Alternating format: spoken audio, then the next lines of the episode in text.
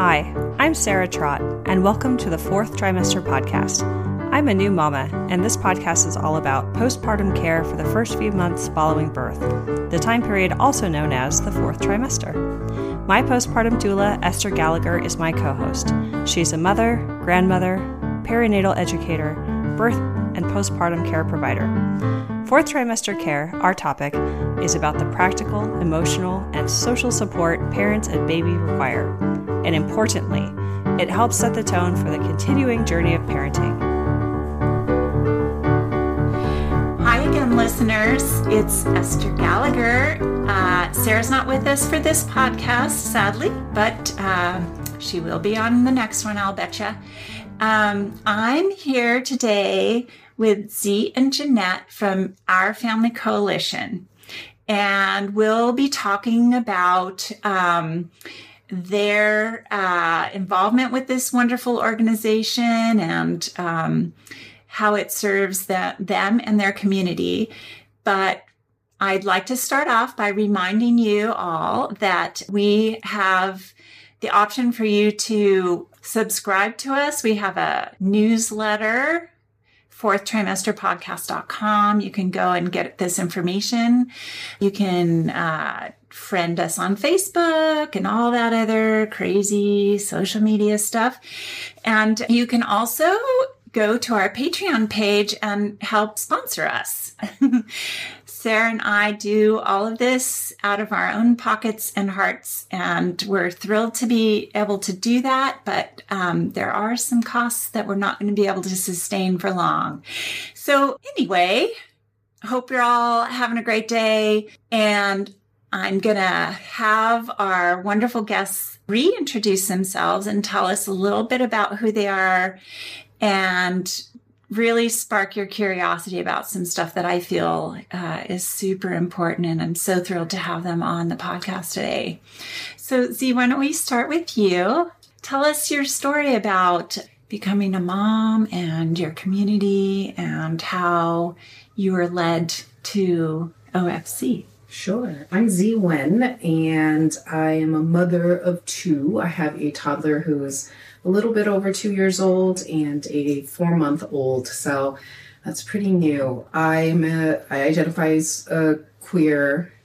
We identify as a queer family, so my wife and I got married in 2013, but we've been together this month actually will be 8 years. Congratulations. Together. Thank you. And before meeting her, I didn't really sort of have an idea of wanting a family or baby. So it's definitely wrapped up in falling in love with my wife. So we always knew part of the falling in love with each other was sort of this vision of having a family together. And it took us a few years to sort of get into the right place with our careers and our relationship. And then when we went down this road, we had to really figure it out. So as a queer couple, it's a very different process than it may be for straight couples. We had to figure out, where do we get the sperm? Who's going to carry it? How are we going to do this? How are we going to pay for this? And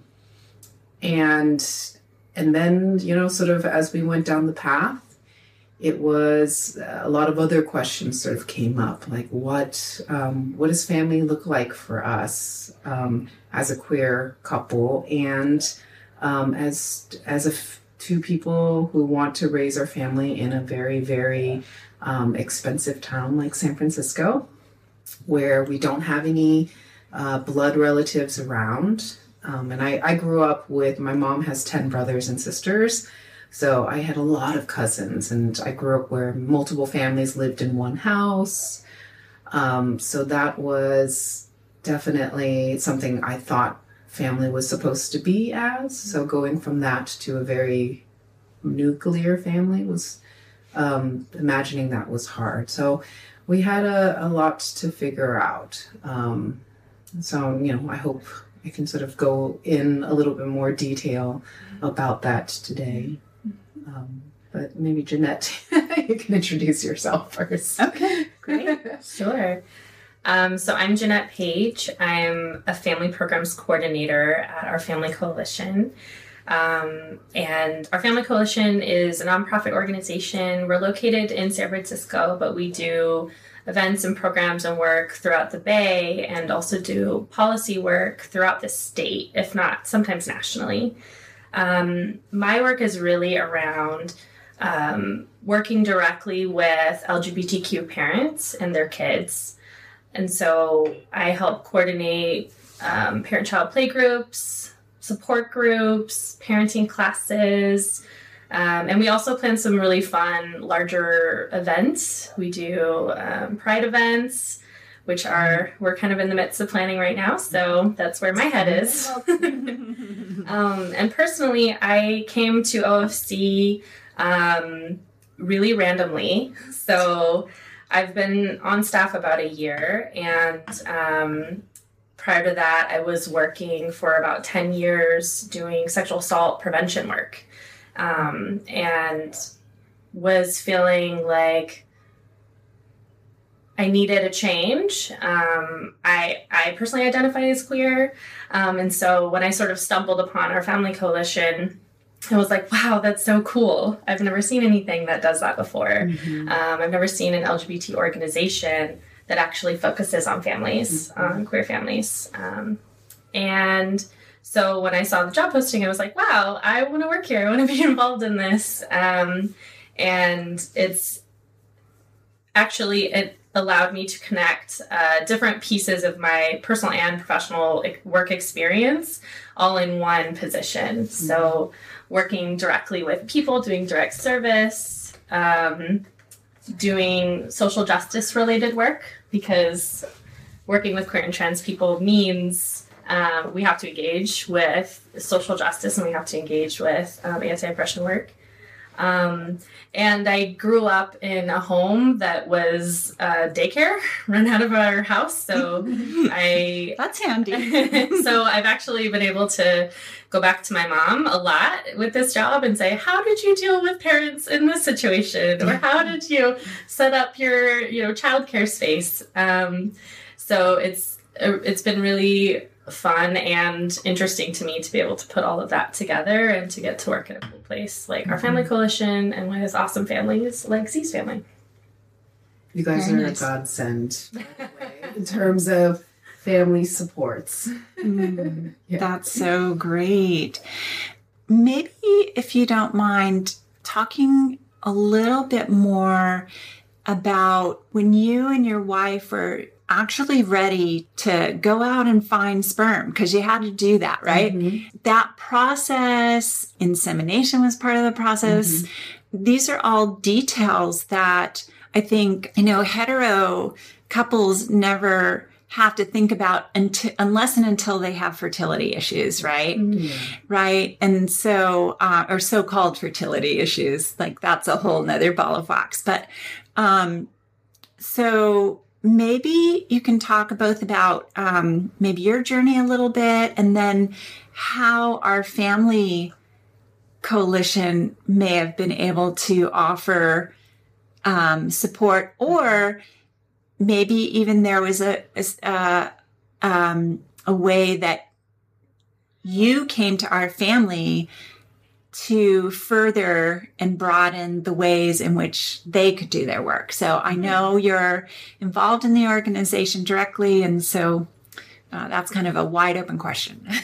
Sorry. I will try to answer all parts. Okay, great. As a queer family, we have, it's sort of, I see it as a burden and a luxury, the luxury to really be intentional in creating our family, because we can't just, accidentally have a child. Mm-hmm. It takes a lot of intention to create our family. So I find that I think that's a really good thing. So we have, as queer families, we really have to be ready and want to be parents. And the burden part then is it's the actual creation and going through that process. So for me and my wife, I had this very specific idea that of this queer family structure. So we have no, male counterpart because we're not in a heterosexual relationship. And so we could have chosen to just go to a sperm bank. And I think that's sort of the often when people think about, two women having children or we go to a sperm bank and it's that image of Ellen, coming home with that box and what was that movie? If These Walls Could Talk.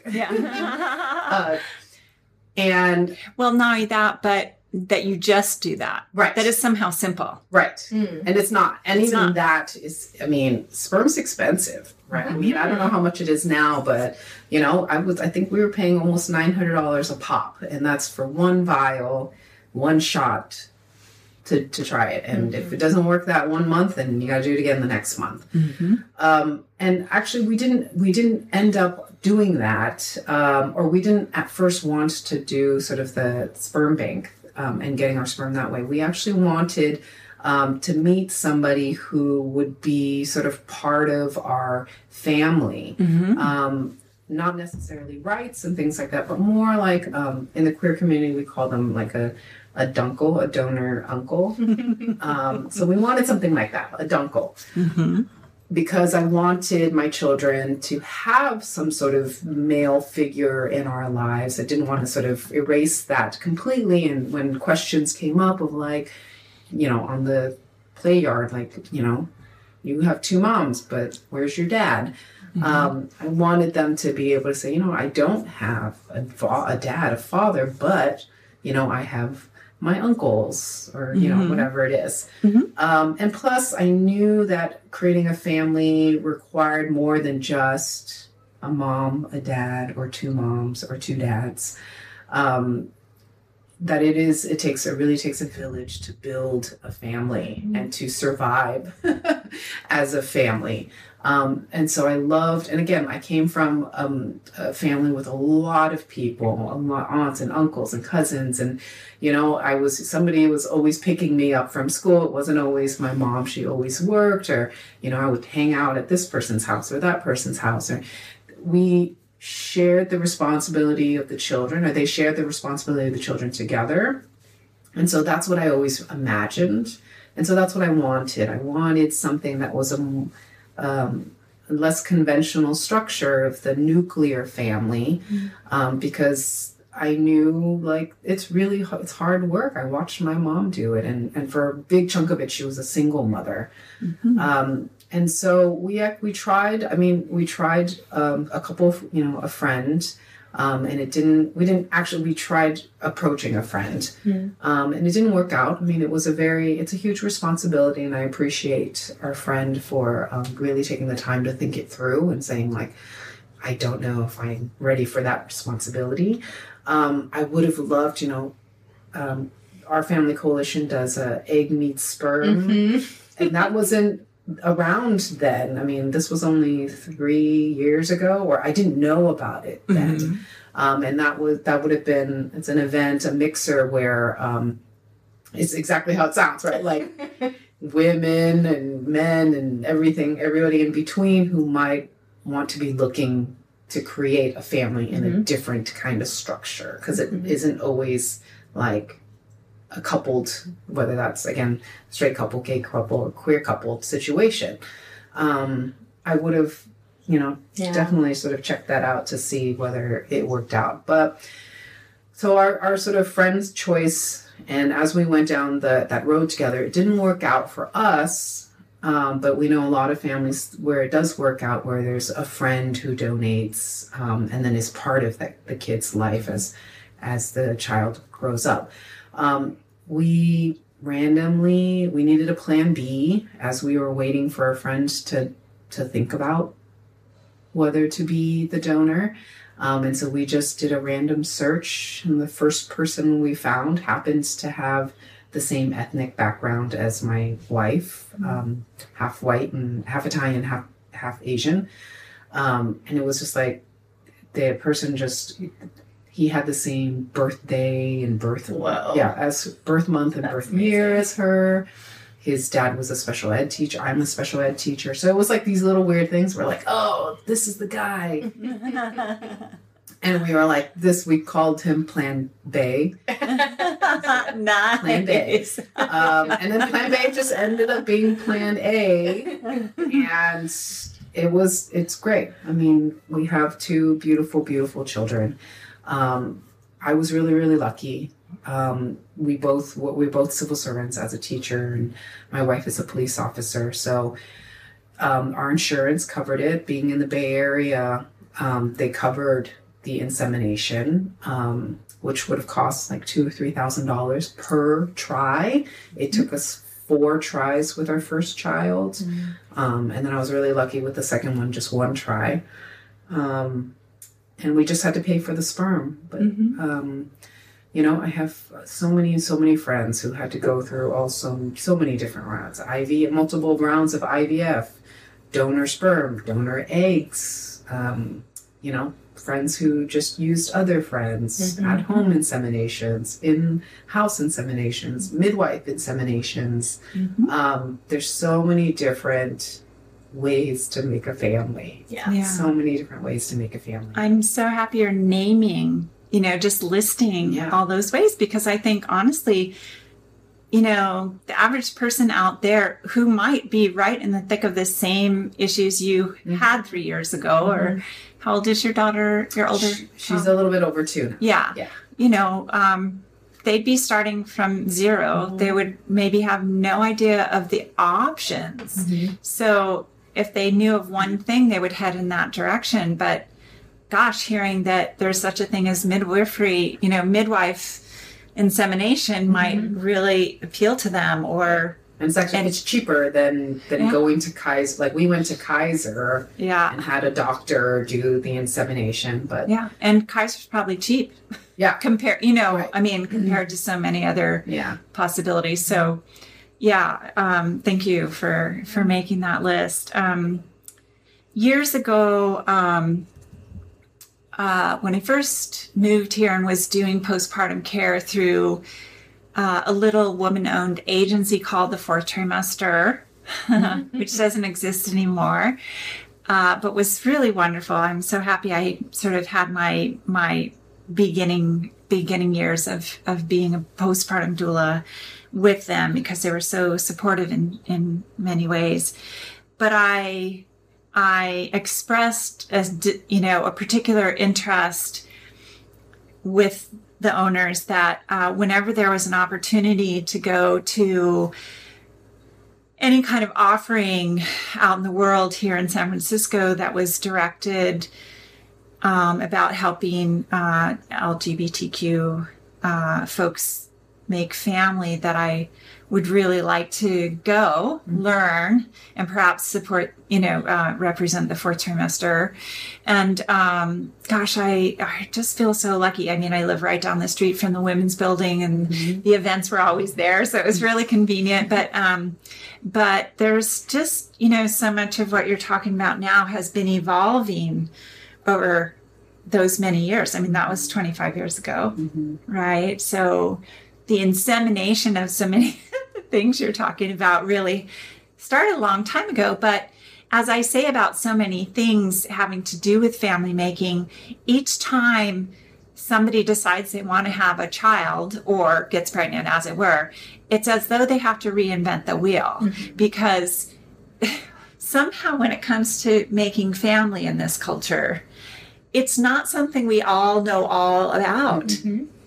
It's as though we're kept in the dark until we, you know, have to do it. And then we have to figure out how, you know. Mm-hmm. And so I'm always thrilled when these sorts of resources can be more widely kind of broadcast and people can learn about them, that they do exist. Mm-hmm. You don't have to start from scratch. You know, there are entities that will help you navigate a little bit when it comes to all this. That's really wonderful that you're mentioning that. And the blessing of things like technology, like podcasts and social media, is like being able to connect with other people who are going through the mm-hmm. things that you're going through. I mean, So part of our story is as we were trying to figure out this whole process, we joined a group called Baby Buds, which was a mostly queer conception group. So it was like a conception support group. Oh, brilliant. And we learned, and it was just random. I was friends with a woman who was friends with another woman and connected us through Facebook. And then we, they knew the founder of the Baby Buds sort of group. And I think we were Baby Buds 6 or something. So we were like the 6th sort of group to come together. And that was a model of support that I had never seen before. And I think they tried to do a Baby Buds 7. I mean, I really hope that they keeps can sort going. I'll see if I can track them down for the podcast. Yeah, for sure. That we would love to have some folks like that.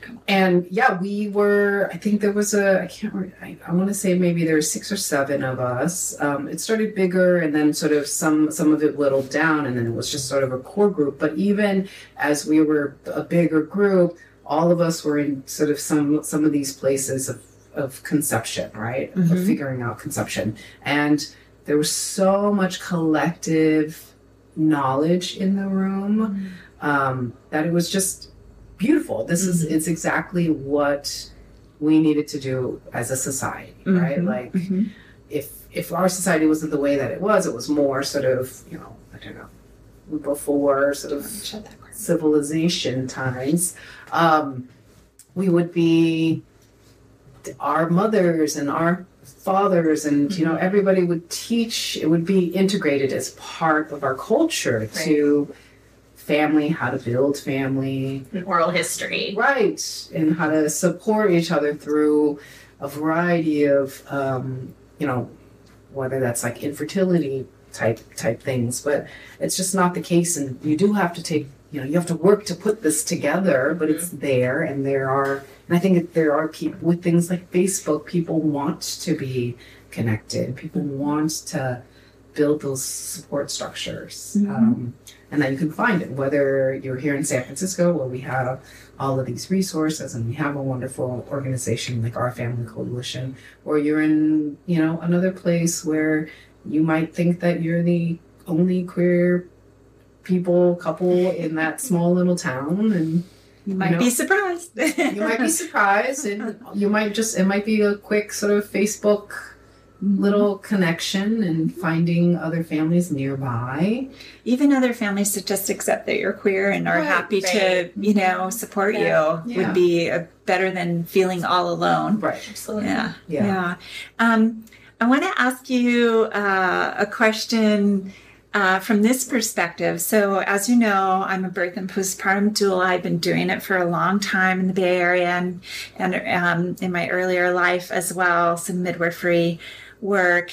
And over the years, I've worked with handfuls of lesbian and gay and other identified families.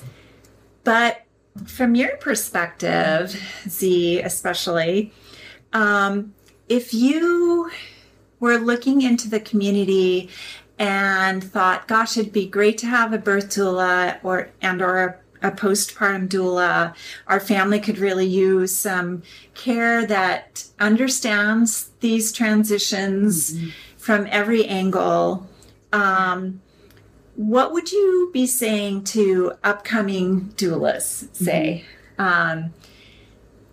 that would be really special if they understood when they come to support your family, so that you're not explaining? I mean, I recognize that as I was coming up, I was in a situation where every now and then I needed some explaining, right? Some, graciously, the families I was working with could give me some perspective on this or that, right? I wasn't a complete dummy.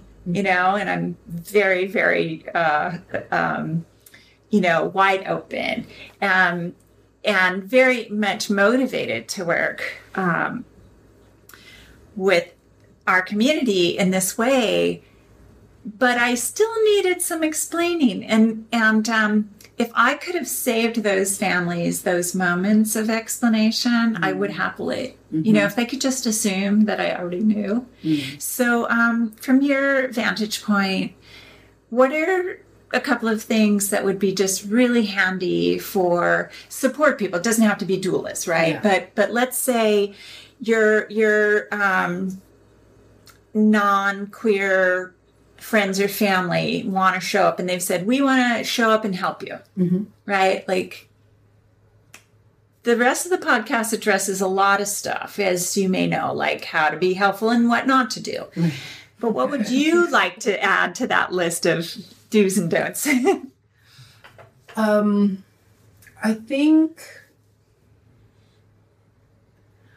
think, you know, sort of thinking about, if I was thinking about, you know, for the most part, you know, our friends are either queer or the ones that are not, like, have been in the city or been, like, around enough queer folks to sort of, you know, how to navigate certain things. But sort of thinking outside of that, like, if you didn't have a lot of knowledge about our communities, or how would you approach, you know, how I would want a person to approach that in terms of supporting our family. I think the, you know, first would be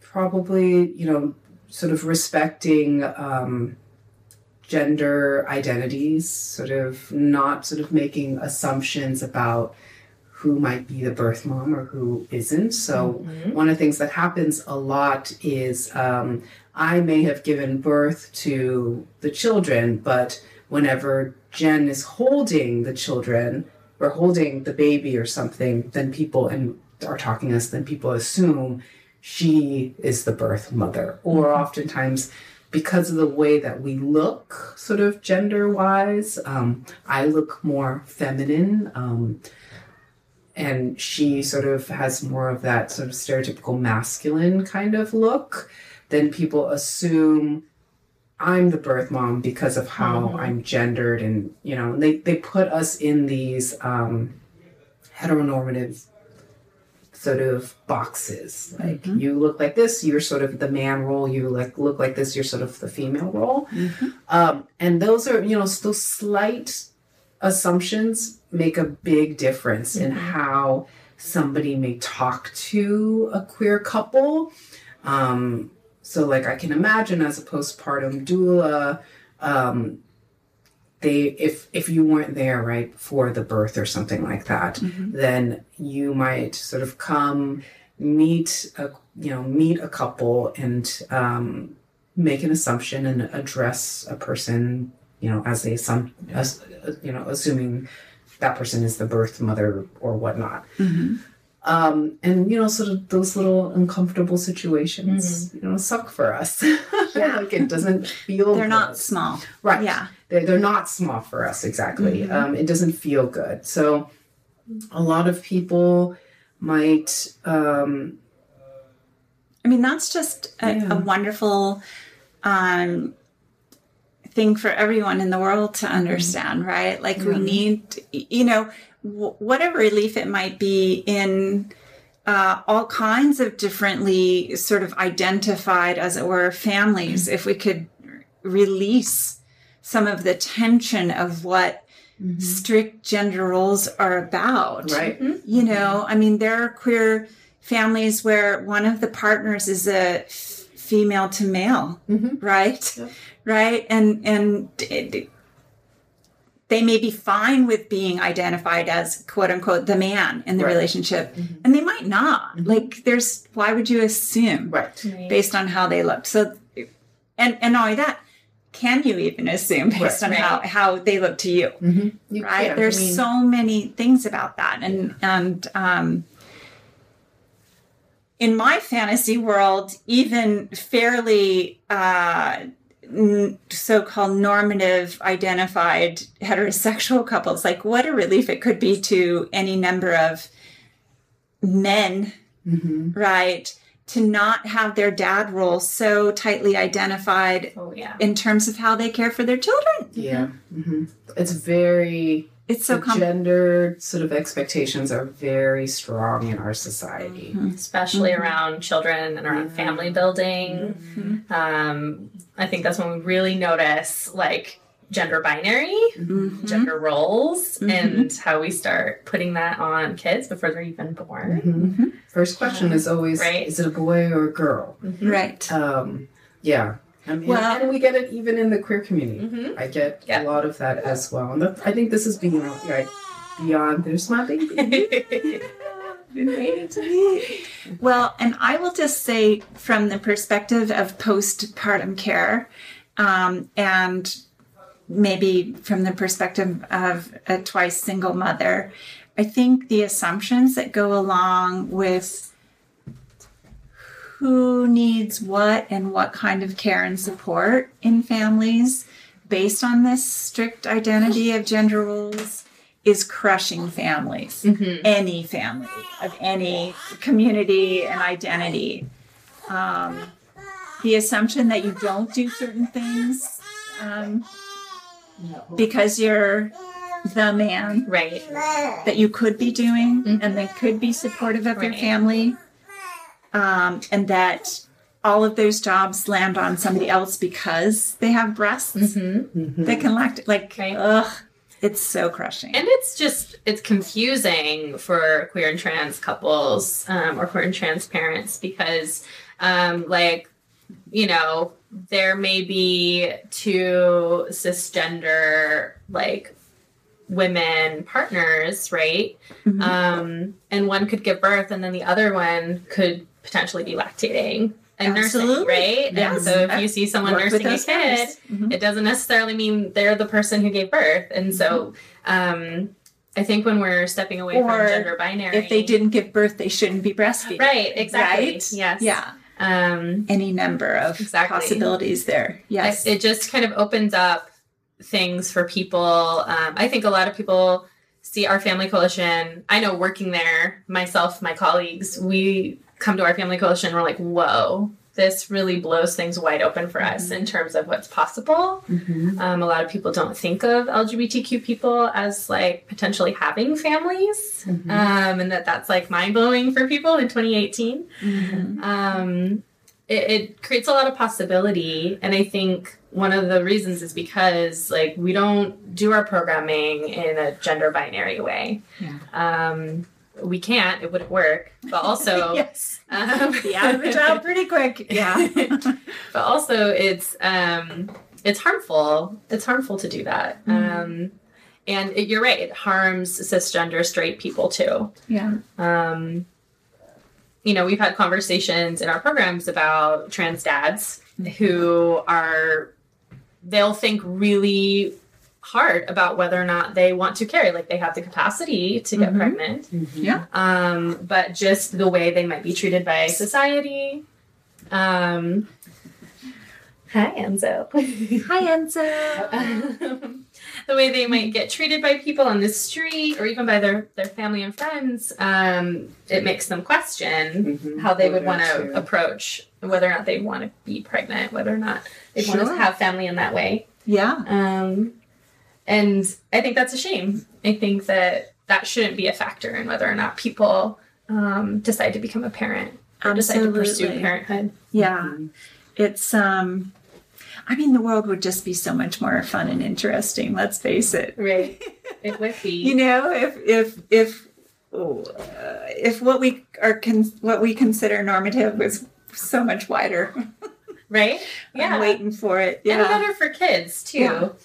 Yeah. Absolutely. Giving kids that's the biggest. Kids learn the best from sort of role models and seeing. Mm-hmm. The wide possibilities of family structures and, I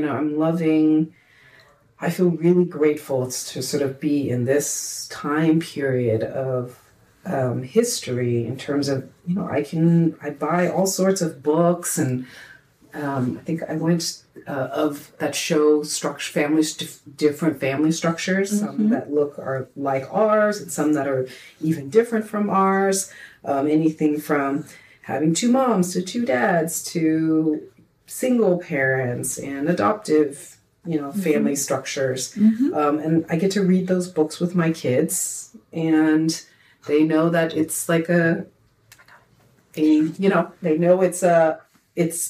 families come in all sorts of shapes and sizes. Absolutely, yeah. And it's so great to be able to teach them that yeah. there is literature that they're reflected in, that their family structures are reflected in, other family structures are reflected mm-hmm. in. So, you know, I feel very grateful that we at least, you know, we're moving in that direction. Yeah, I will say, as somebody who would probably be considered a cisgender, heterosexual identified woman, I've been a single mom twice. And if I'd known that there was a possibility of raising my kids with a queer couple, mm-hmm. I would have jumped at it. Yeah. I really would have, because I honestly am somebody who doesn't want to be in a normative relationship. Like I'm not interested in a nuclear family style mm-hmm. of doing things. Yep. It didn't work for me anyway. Mm-hmm. Whatever attempt was ever made in that direction wasn't how I could do things. And gosh, if the possibilities had been wider, I wanted to have kids. I'm thrilled that I have my two children, but they needed better support. Mm-hmm. They deserve better support than they got. Probably needed the support and too. I needed a different kind of support that wasn't defined by a heterosexist society, right. For sure. Yeah. You know? Yeah. Mm-hmm. Where everything falls on one mother who's supposedly the person who gave birth to these children, mm-hmm. and that you're supposed to do it all on your own, and you're supposed to be completely thrilled about it. Yeah. You're supposed to be so happy. Right? Nothing's ever wrong, because this is the epitome of your life. No matter what. Right? No matter your socioeconomic circumstances. Mm-hmm. So, as you can tell, like, I'm always thrilled when there's just more resource, whatever forms of resource they are, for whatever kinds of families there can be. I'm so happy to get to hear about it, and I'm so thrilled you could come. Zi, tell us about your offering at Community Well. Yeah, so, I mean, part of my process in this family building was coming to this place where I realized I don't have any, sort of blood relatives around, and I needed to build my own family structure here.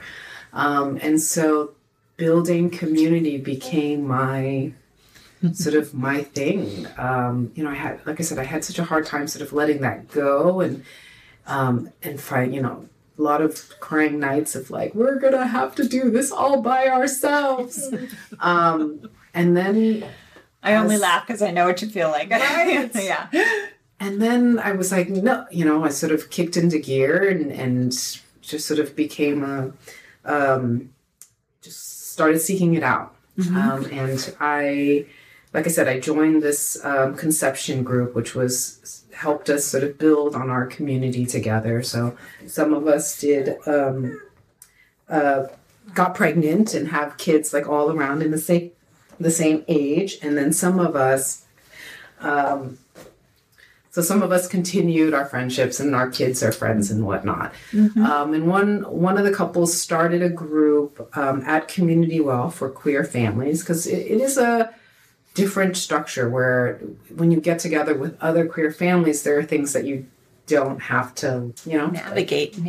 Sort of explain. And there's a level of comfort in being around, other families that, and our kids to see other families that look like our family. Mm-hmm. So that was very important. And it was, and so we do a monthly meetup, and I ended up taking over the group to run it. We do a monthly meetup the first Saturday of the month at Community Well on Ocean Avenue.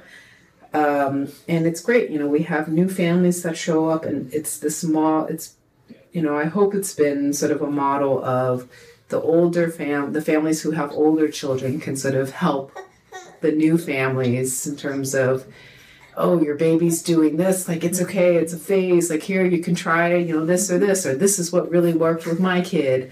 And I really try to push families to figure out other families who live in the neighborhood and just continue outside of the 1 month meetup. Mm-hmm. So in conjunction to that, and it's an OFC sponsored, we also have a queer family hike. So sort of doing that once a month as well. Mm-hmm. But yeah, I've just sort of connected with other families who are in our group but live in the neighborhood to just do play dates. Like the support system I have now that I sort of really worked to create is so broad now that I can call on other families, and we would do things like date night swaps. So I drop my kid off at their house, you know, 1 week, and the next week they drop their kid and go on a date night, and not, you know, have to spend, $100 on a babysitter or something like that. And just simple things like that. Even now, you know, I've been struggling with doing the whole two kids thing. Oh, yeah. That's a whole other ball game I didn't realize. And I've been calling on my community a lot. In all honesty, I am suffering from postpartum depression this time around. That I didn't the first time around. Yeah. And my community has been such a huge, huge support in helping me feel more grounded and getting through this time period, you know. Friends who are coming over at night to help out. We're coming over with their kids just so my toddler can have somebody to play with so I can focus on my infant. Those things are huge. They are. It's really true. Yeah, it's huge and can be created. Yeah. It's there. And people want to be in community. They do. Yeah. And we know that so much of depression is the antidote is community, right? Is breaking through a sense of isolation and all of that. So good for you. Good for you. I mean, there is a way through this. Yeah. Right? Absolutely. Yeah. And also it's hard, like I think what's a shame is that in our society, individuals have to kind of do that on their own. Yeah. Right? Like, Zi, you had to build that in for yourself. And people shouldn't have to do that. I think it's amazing when people do.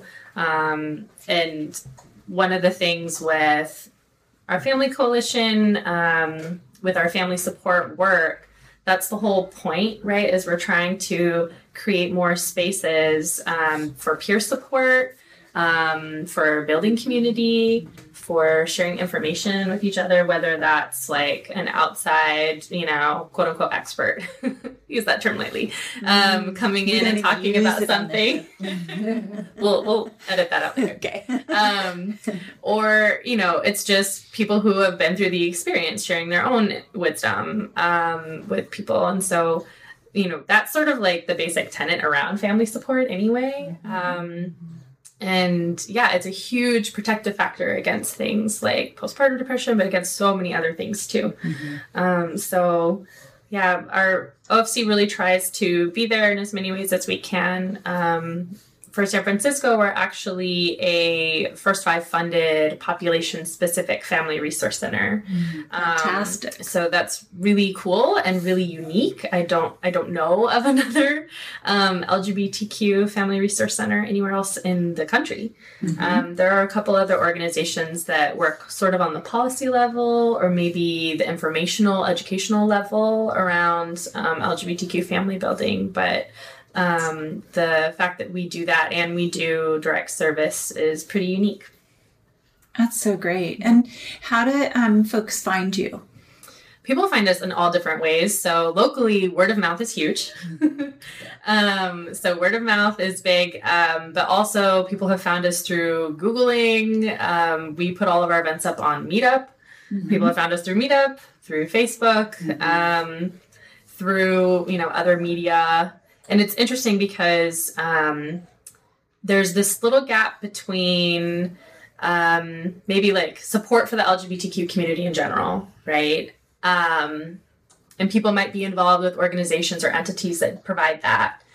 And then if and when they decide, okay, I want to start a family, there's this gap around, well, okay, well, what do I do? Where do I go? Who can help me with that? Where do I find this information? And then people feel like they're back at square one. Mm-hmm. And so we do get a lot of people just like finding us because they needed us. Mm-hmm. We do have a website. It's ourfamily.org. So you can Google us. You can type it right in to your mm-hmm. browser. And then we're also connected through some of the other organizations. Like you can find us on Family Equality Council's website, I believe, because they have a listing of LGBTQ family groups around the country. Oh, I believe. That's good to know. Most of them are volunteer run. Can you say that again? Family Equality Council, I believe they have a directory of mostly volunteer-run LGBTQ family groups. Fantastic. And so you can find us through there, or you can Google us directly.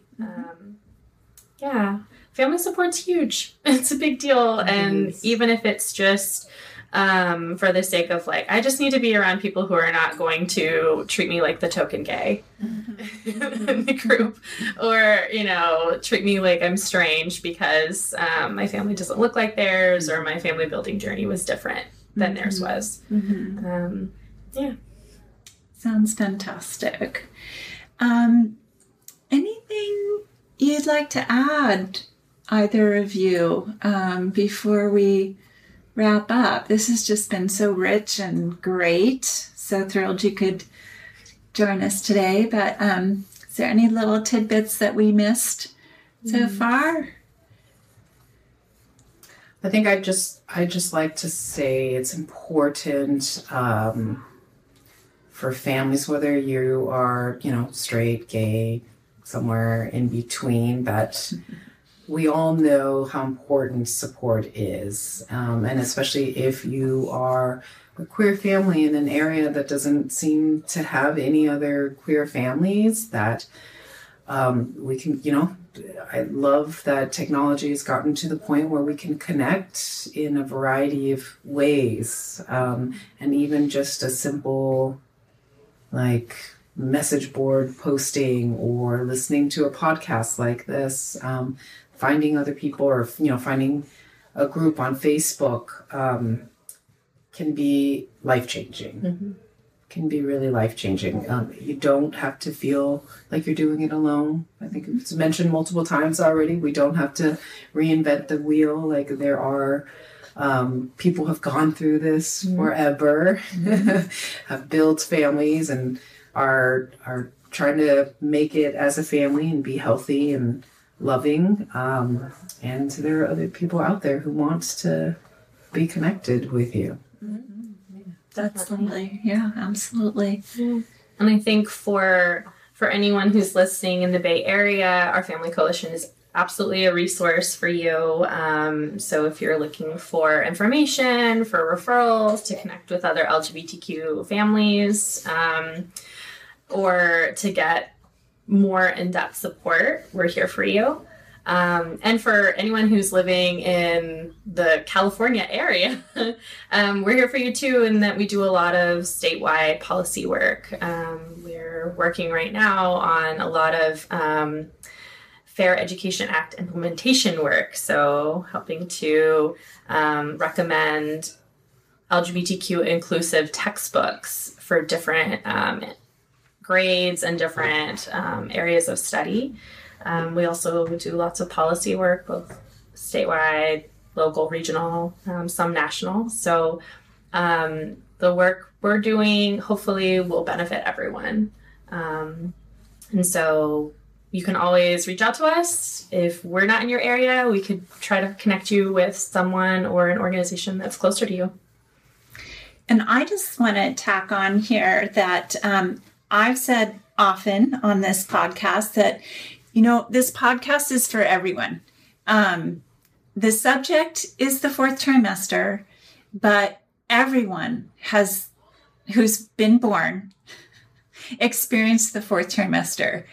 And everyone who may give birth or be part of a new family is going to experience the fourth trimester. Whether you're the birth mother, the partner, the cousin, the grandmother, like there will be a fourth trimester in your life again someday, possibly several.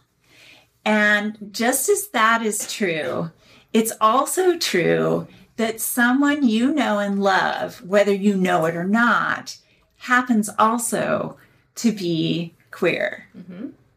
So they may have a fourth trimester in their life. They will have had at least one when they were a baby, and they're very likely to have one sometime again. And so we can all learn how to be better with each other, especially during this period of family making. So I hope you enjoyed the podcast today. I hope you share it with all your friends and family.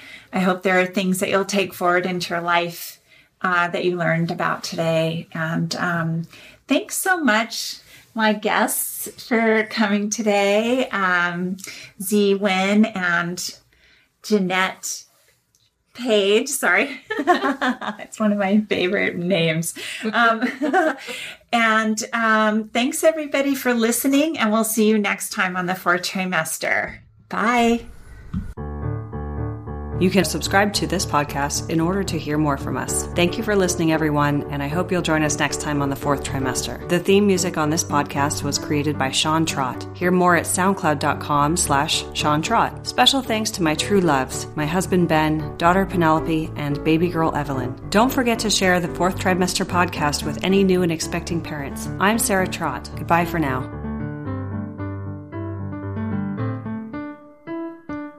Hello again, bicycle man. I know you're doing all that you can. I wrote the song, simple and true. I wrote the song, I'll sing a song for you.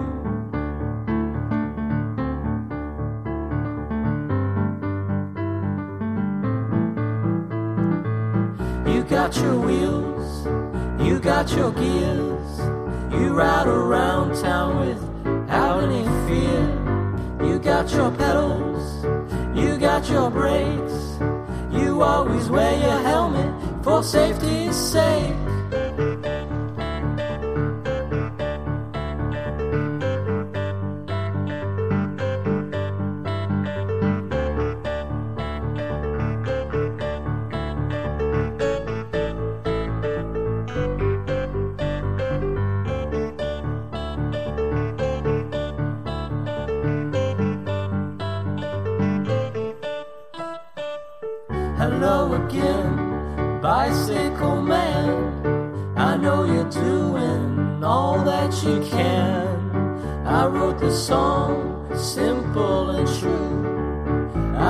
Song, I